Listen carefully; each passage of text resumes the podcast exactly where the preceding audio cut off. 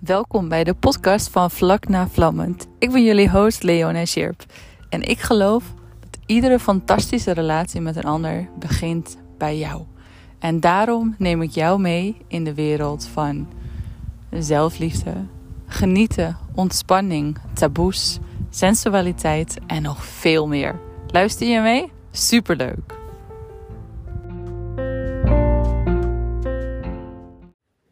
Even een disclaimer voordat je deze podcast gaat luisteren. Want deze podcast is opgenomen dat ik al de reis aan het maken was richting het klooster. Dus dat betekent dat ik eerst op de pier was, waar behoorlijk wat mensen en rolkarretjes en zo waren. En de rest van de aflevering heb ik opgenomen op de boot. Met behoorlijk wat sound effecten van wind en andere geluiden. Dus als je denkt van nee, dit is geen luisteren, zet hem alsjeblieft af en luister de volgende. Dit komt niet heel vaak voor. Alleen ik voelde op dat moment van hey, ik wil deze podcast nu maken en nu online zetten. En als je denkt van sound effect klinkt superleuk. Ik ga kijken of het op deze manier wat voor me is. Ga hem lekker luisteren en ja, veel plezier. Welkom bij een nieuwe podcast. Super leuk dat je weer luistert. Momenteel zit ik op de pier. Dus het kan zijn dat je af en toe inderdaad mensen hoort en um, trolleys voorbij hoort komen. En misschien nog allemaal andere geluiden daarop bij. Dus ik hoop dat je dat niet erg vindt, maar dat geeft ook wel weer een beetje sfeer weer. En dat vind ik zelf ook altijd wel heel erg leuk als dat het doet. Um, ja, ik zit dus nu momenteel op de boot te wachten. En deze boot die brengt me naar het eiland hiernaast, naar Koh Samui.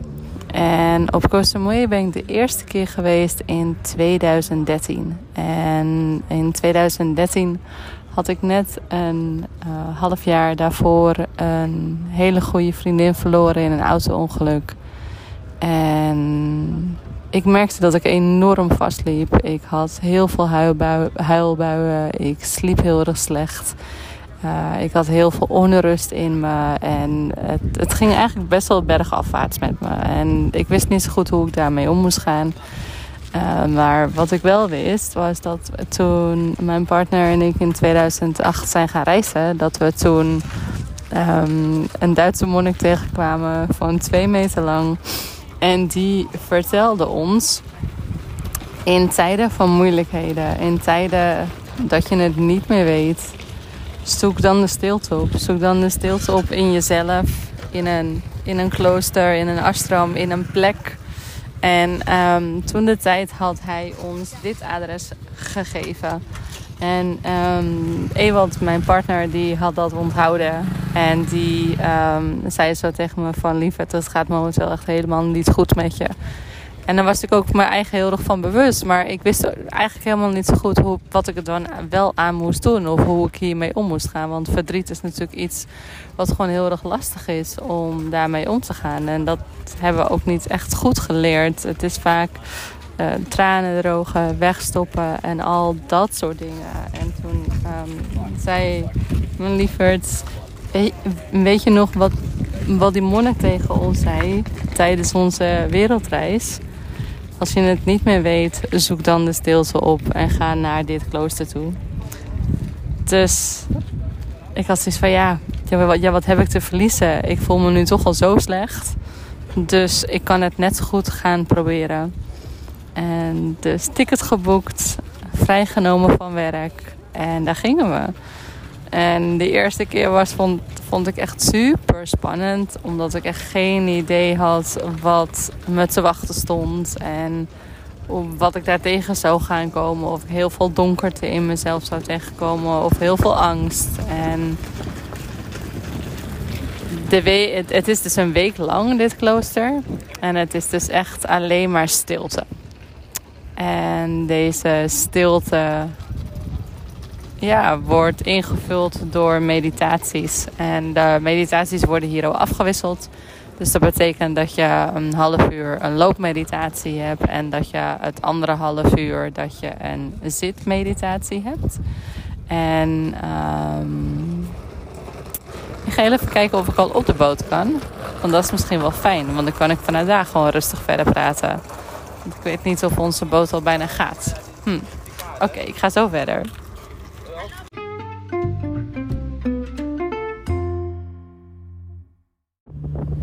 Oké, ik zit op de boot en ik heb net even getest en het, uh, het schijnt dat je me goed kan horen, dus dat is fijn.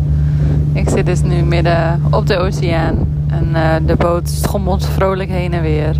En je hoort de zoemende motor op de achtergrond, waarschijnlijk ook de wind die in de microfoon af en toe terecht komt. En verder heb ik uitzicht over een eindeloze zee. En ik denk dat dat hier zo'n graadje of 27 is. Maar ik heb half schaduw, half zon. Dus uh, dat komt helemaal goed. Eens even denken, waar was ik precies gebleven? Volgens mij dat ik de eerste keer inderdaad het klooster heen ging. Ik weet nog de tweede dag. En de tweede dag was er aan het eind van de middag was er iemand en die kwam en die gaf een love and kindness meditatie. En een love and kindness meditatie is eigenlijk een meditatie om jezelf te vergeven voor dingen die je niet kon doen. Voor fouten die je hebt gemaakt, maar die je niet expres hebt gemaakt.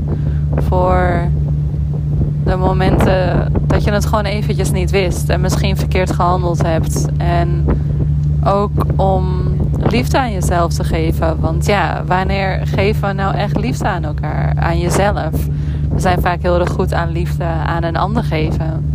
Maar liefde aan jezelf geven is vaak een van de allermoeilijkste dingen.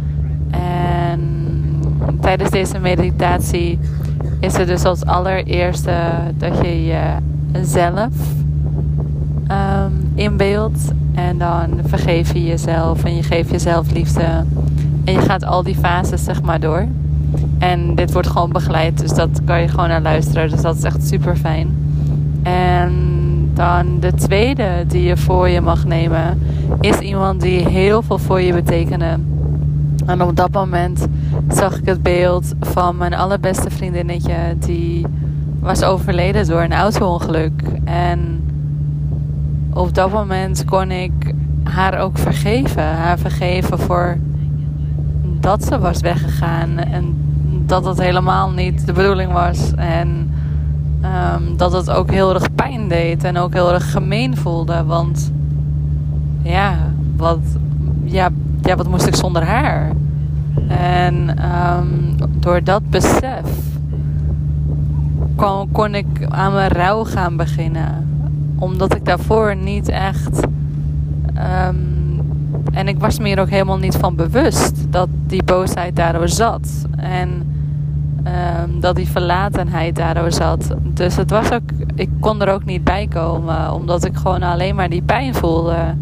En onder die pijn, daardoor zat inderdaad die, ook die boosheid en het, en het verdriet en het, het, het niet kunnen begrijpen, het, het, het, het niet kunnen vatten. Echt al die verschillende lagen waar je mee te maken hebt natuurlijk met, met rouw. Um, zie je vaak niet. Want het, grootste gedeelte wat je voelt is gewoon de pijn. En dan de pijn adresseren en helemaal goed begrijpen wat er nou eigenlijk echt gebeurt. Dat is vaak eh, heel veel stappen verder. En um, ja, dus dat die meditatie zo binnenkwam, um, kon ik voor het eerst rouwen echt rouwen. En toen kwamen ook de tranen en toen kwam ook het verdriet. En, en het was toen zo bijzonder, want ik heb daar denk ik in die, um, in die hal van het klooster echt ruim een uur heel hard gehuild. En alles verdriet, alle boosheid, alles wat er allemaal onder en achter zat, mocht er op dat moment voor het eerst allemaal zijn. En dat was gewoon zo bijzonder om te ervaren. En ik merkte op het moment dat ik daar doorheen was, kon ik ook weer gaan zien dat het leven wel ook mooi kan zijn. En dat het leven niet alleen maar rouw is en pijn en verdriet is. En toen kwam er weer ruimte om de mooie dingen te zien. Ik denk dat het toen op dag 4 was. Dat ik uh, daar door het bos heen liep. En dat ik zoiets had van wauw, het groen lijkt wel groener. De vogels lijken wel mooier en harder en hoger te zingen. De liefde die ik in mezelf voel en om me heen voel, lijkt wel veel groter te zijn. Dat was zo bijzonder om weer te kunnen ervaren. Vooral na zoveel maanden rouw en zoveel maanden pijn. En vechten tegen de pijn. Zonder te zeggen van oké pijn, je bent hier en je mag hier zijn. Uh, probeerde ik het gewoon telkens weg te stoppen. Omdat het gewoon te pijn deed. Omdat het gewoon veel te moeilijk was. En doordat er daardoor ruimte kwam in dat klooster en dat ik met mijn eigen gedachten zat. En daardoor heen kon ademen en dat het doorheen kon werken. Kwam daar weer ruimte voor liefde. En kwam daar weer ruimte voor leven, voor mijn eigen leven. En begon ik ook inderdaad meer dankbaarheid te zien voor de lessen die ik samen met mijn vriendin geleerd had. Voor de groei, voor het afscheid, voor ja, allerlei verschillende dingen waar ik toen in één keer bij kwam. Dus dat waren mijn inzichten van de eerste keer naar het klooster. En de tweede keer was in 2016 dat we toen daarheen gingen. En in 2016 was, was het een ander pad. Het, het, leven was toen makkelijker. Um, het was meer vanuit nieuwsgierigheid. En het was ook meer um, de balans weer in mezelf terug te vinden. Ik merkte dat ik daarvoor een enorme grote periode had gehad van werken en van drukte en van allerlei verschillende dingen. En ik mocht meer ruimte gaan vinden in mezelf. En hoe kan ik ruimte in mezelf vinden als ik thuis ben? En dan moeten 101 dingen gebeuren. Er je hebt alle taken van de dag. Iedereen wil je zien, iedereen wil je afspreken. Eh, je moet van alles doen. Dus daar kon ik die ruimte absoluut niet vinden. Dus toen kwam ik weer terug in het klooster, inderdaad, om gewoon een week lang in stilte met mezelf te zijn. En doordat ik die stilte in mezelf weer kon vinden, kon ik mijn eigen centrum vinden. Mijn eigen basis. En ik hoop dat je me kan horen, want de buren die beginnen een uh, conversatie. Maar uh, volgens mij komt, uh, komt dat wel goed. Um, dus die tweede keer was veel zachter. En ook de tweede keer was ik samen met Ewald, mijn partner. En ik weet nog dat wij er um, voor gekozen hadden. Of nee, niet eens bewust ervoor gekozen hadden. We kwamen daar eigenlijk de eerste keer achter dat we de eerste ochtend duty samen hadden. Dat we dachten van nee, dat meen je niet. Dat we merkten allebei van oh, we hebben eigenlijk ook heel veel ruimte nodig van elkaar. Om even te voelen van hé, hey, wie ben ik zonder de ander. En daardoor gingen we eigenlijk allebei in ons eigen proces. En in het begin, als je in het klooster ingaat, uh, geef je je eigen op voor taken. Voor, um, om uh, of om schoon te maken, of om te vegen, of om de afwas te gaan doen. En ik had zelfs zoiets van: oh, de afwas doen. Leuk. Want lekker met mijn handen in het water, lekker bewust daarmee iets doen en die rust daarin pakken. Dus ik had zoiets van: ik ga dat doen. En uh, nou, de volgende morgen, de eerste afwastaak, toen kwam ik bij de afwas terecht. En wie stond daar? en Ewald stond daar. En E die had dus zonder dat ik dat wist en zonder dat hij wist dat ik de afwastaak had genomen, had hij ook de afwastaak uit, uitgekozen. Dus we kwamen inderdaad bij dat afwascentrum bij elkaar en moesten eigenlijk al meteen heel erg hard lachen over hoe grappig dat, dat toch weer is en hoeveel we ook eigenlijk, eigenlijk op elkaar lijken. Maar dat is ook niet zo gek, want we zijn al heel lang samen. Um, maar ja, sommige morgen samen afwassen was echt top. Weet je wel? Gewoon samen zijn. En we hebben weinig woorden samen nodig. Dus ja, dat, dat er toen niet gepraat werd, was helemaal niet erg. Uh, alleen sommige morgens, als je gewoon helemaal niet zo lekker in je vel zit, of je gaat zelf uh, door een proces heen, dan, dan is het helemaal niet prettig om samen zo naast elkaar aan die afwas te gaan staan en door dat proces heen te gaan. En ik kan me nog herinneren, op één ochtend stonden we naast elkaar af te drogen. En ik had echt zoiets van: ik heb even helemaal geen zin in je. Ik heb helemaal geen zin om te communiceren en op whatever te gaan doen. En ik weet nog dat één naast me stond en echt zo'n lolbroek aan had. Want hij was de uh, borden aan het afdrogen. En uh, je moet je voorstellen, dat zijn van die zilveren metalen borden. En dat als je ze afdroogt, dan kan je je eigen spiegelbeeld daardoor inzien. Dus die was hij aan het afdrogen en hij blaast erop. Weet je, zo van... Goh, en daarna poetst hij het op. En hij houdt dat bord voor zijn gezicht. Want ja, want we hebben daar dus ook geen, geen spiegels.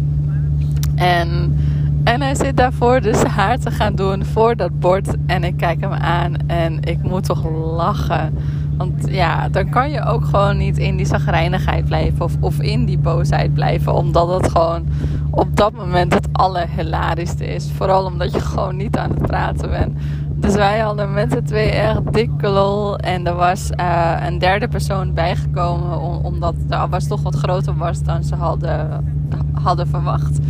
En die derde persoon die uh, zag het ook gebeuren. En die moest ook lachen. Dus, dus met z'n drieën hadden we echt de alle dikste lol. Maar eigenlijk is dat natuurlijk helemaal niet, niet de bedoeling van een klooster. Want het is juist natuurlijk het idee om helemaal in jezelf te gaan. En dat gebeurt genoeg. En juist dit soort momentjes tussendoor zorgde ervoor dat, dat je weer even kon gaan genieten. En ook het leven er doorheen kon voelen. En ja, dus die tweede keer was eigenlijk heel erg zacht. En nu is het dus inderdaad zeven jaar later. Wauw.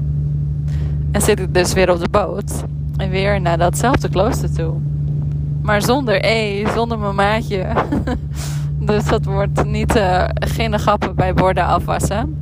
Of um, samen naast elkaar achteruit de loopmeditatie doen. En ja, af en toe, of af en toe, nou ja, geregeld is, het, is mijn innerlijke kind ook altijd erg wakker. En die vindt het altijd erg grappig wat er allemaal gebeurt om, om erheen. En die is ook nieuwsgierig daarnaar. En hey, die vindt het ook leuk inderdaad om in die speelse buien eh, mee te doen. Dus dan liepen we naast elkaar achteruit de loopmeditatie aan het doen. En ja, de, de, de combinatie was gewoon leuk. Misschien snap je er nu wel helemaal niks van. Maar op zo'n moment, wanneer, wanneer er geen gesprekken is, wanneer er geen prikkels zijn van buitenaf, maar je alleen moet focussen op je ademhaling, zijn dit soort momenten echt een feestje. En ik ben dus nu echt super benieuwd naar wat het deze keer weer gaat brengen. Uh, een gedeelte van mij voelt van: hey joh, is dit nog wel van mij? Is dit nog wel iets waar ik um, weer nieuwe leerlingen uit kan gaan halen. Omdat zeg maar tussen 2016 en nu 2023 in die zeven jaar heb ik heel veel uh, uh, plantmedicijnwerk gedaan. En dus dat betekent dat ik met um, ja, uh, dat plantmedicijn heb gedronken en daarin behoorlijk wat ja, angsten, trauma's, duiveltjes en um, ja, allerlei dingen wel ben tegengekomen in mezelf. En daarbij voel ik ook van hey, het is uh, deze manier van meditatie en stilzitten en focussen is best wel mannelijk. En ik ben juist nu enorm ook bezig met mijn eigen innerlijke vrouw um, nog meer te laten ontwaken en nog meer te laten connecten met de wereld om me heen. En ook het gedeelte dat ik het niet meer alleen hoef te doen. En dat is ook echt een grote geweest. Want het grootste gedeelte in mijn leven heb ik alles alleen gedaan. Ik was groot, stoer, sterk en ik had niemand nodig. En daar was ik ook heel goed in om dat telkens weer opnieuw te bewijzen. Totdat dat ik op een punt kwam van weet je, ik kan het alleen. Ik heb dat al lang bewezen. Maar weet je, het hoeft niet meer. Ik hoef het niet meer alleen te doen. Het mag Het mag samen. Het mag. Je mag om hulp vragen. Je mag zeggen van hé hey joh, het gaat niet zo lekker. Ik heb je hulp nodig. Of nee, ik weet niet hoe dit moet. Kan je me helpen? En op deze manier vind ik het ook heel veel fijner. Dus vandaar dat ik me dan afvraag van... hé hey joh, is dit nog mijn manier? Is dit nog de manier die bij me past... om acht uur per dag in stilte te gaan zitten... focus op mijn ademhaling? Dus daar ben ik echt super nieuwsgierig naar. Omdat ik ook... Nou ja... Ik wil ook gewoon dansen met het leven. En dansen in mezelf. En een week lang geen muziek. En muziek is echt mijn, maar ja, een, een van mijn grootste passies. Waar ik echt wel echt enorm blij van word. En um, ja, gewoon mijn eigen practicen. Um, zoals yoga en zoals de qigong. Maar misschien komen er wel momentjes dat ik zeg van... Hé hey joh, ik uh, gewoon een beetje feminine power in mijn... Um, closer practice. Dus ik ga even even kijken hoe dat zich gaat uitpakken. Ik ga het sowieso even wat luxer aanpakken nu. Want um, het, het, het bedgedeelte, zeg maar het gedeelte waar je slaapt, is alles behalve comfortabel. Het is, het is wel een bedvorm, maar het is, als het ware is het gewoon een plank. En dus je slaapt ook op een plank en daarop ligt een rieten matje. En dan heb je nog een houten kussen en een deken om je s'avonds warm te houden. En ik heb dat nu twee keer gedaan en ik heb het ervaren. Ik had een t-shirt, ik had een ticket, weet je. En ik heb zoiets van, nee, ik hoef niet meer zo rauw. Ik weet hoe het voelt, ik weet dat ik het kan, ik weet dat ik het heb gedaan. Maar het hoeft niet meer. Um, dus nu heb ik zelf een, um, ja, een dun matrasje meegenomen met een heerlijke, grote, zachte kussen. Dus ik, ik kijk er nu al naar uit dat ik vanavond gewoon daarop slaap. En niet op mijn houten kussen. dus dat soort momentjes, daar, daar kijk ik al naar uit. En ik heb ook voor mezelf wat extra mango's ingepakt. Uh, want het eten is zeg maar iedere dag krijg je s'morgens krijg je rijstesoep. Dus dat is eigenlijk een soort soep met allerlei verschillende soorten groenten in. En uh, smiddags krijg je dan een lunch. En dat zijn vaak een combinatie van diverse Thaise curry's en een salade. En dan s'avonds uh, krijg je thee met een banaantje. Kan. En um, ja, dus ik was aan het voelen van waar zou ik zelf nog behoefte aan hebben. En toen kwam ik langs de fruitstand. En ik had van ja, die rijpe verse mango's die gaan mee. Want ik denk dat als ik op dag drie of vier zit. En ik zit er misschien even niet zo lekker in. En ik kan mezelf trakteren op een mango. Wauw, dat gaat toch zo'n feestje worden. Dus die heb ik gewoon heerlijk lekker meegenomen. En uh, ja, dus straks lever ik mijn telefoon in. En dan heb ik ook gewoon een week lang geen telefoon. En dat is ook wel een dingetje. Want ik ben natuurlijk zo gewend ook vanwege inderdaad podcast inspreken, mijn werk, post op Instagram, uh, verhalen schrijven, zichtbaar zijn. Al dat soort dingen. En het gaat gewoon een week lang offline. Dus ik ben heel erg benieuwd hoe dat gaat zijn. Dat is ook alweer echt een hele tijd geleden dat ik gewoon een week lang zonder mobiele telefoon ben geweest. Dus ja, dus ik ga jullie laten horen wanneer ik weer terug ben en wanneer ik weer geland ben in uh, deze hectische uh, wereld. Dan ga ik jullie natuurlijk weer op de hoogte stellen van hoe het is geweest en wat ik heb ervaren. En uh, voor nu hebben jullie alvast een impressie kunnen krijgen van hoe het was. En ja, een hele fijne dag en tot de volgende podcast. En als je hier vragen over hebt Stuur me gerust even een berichtje. Dat kan je doen via de e-mail leonasjerp.gmail.com Of via Instagram of via Facebook kan je me natuurlijk ook altijd vinden. Nou, doei!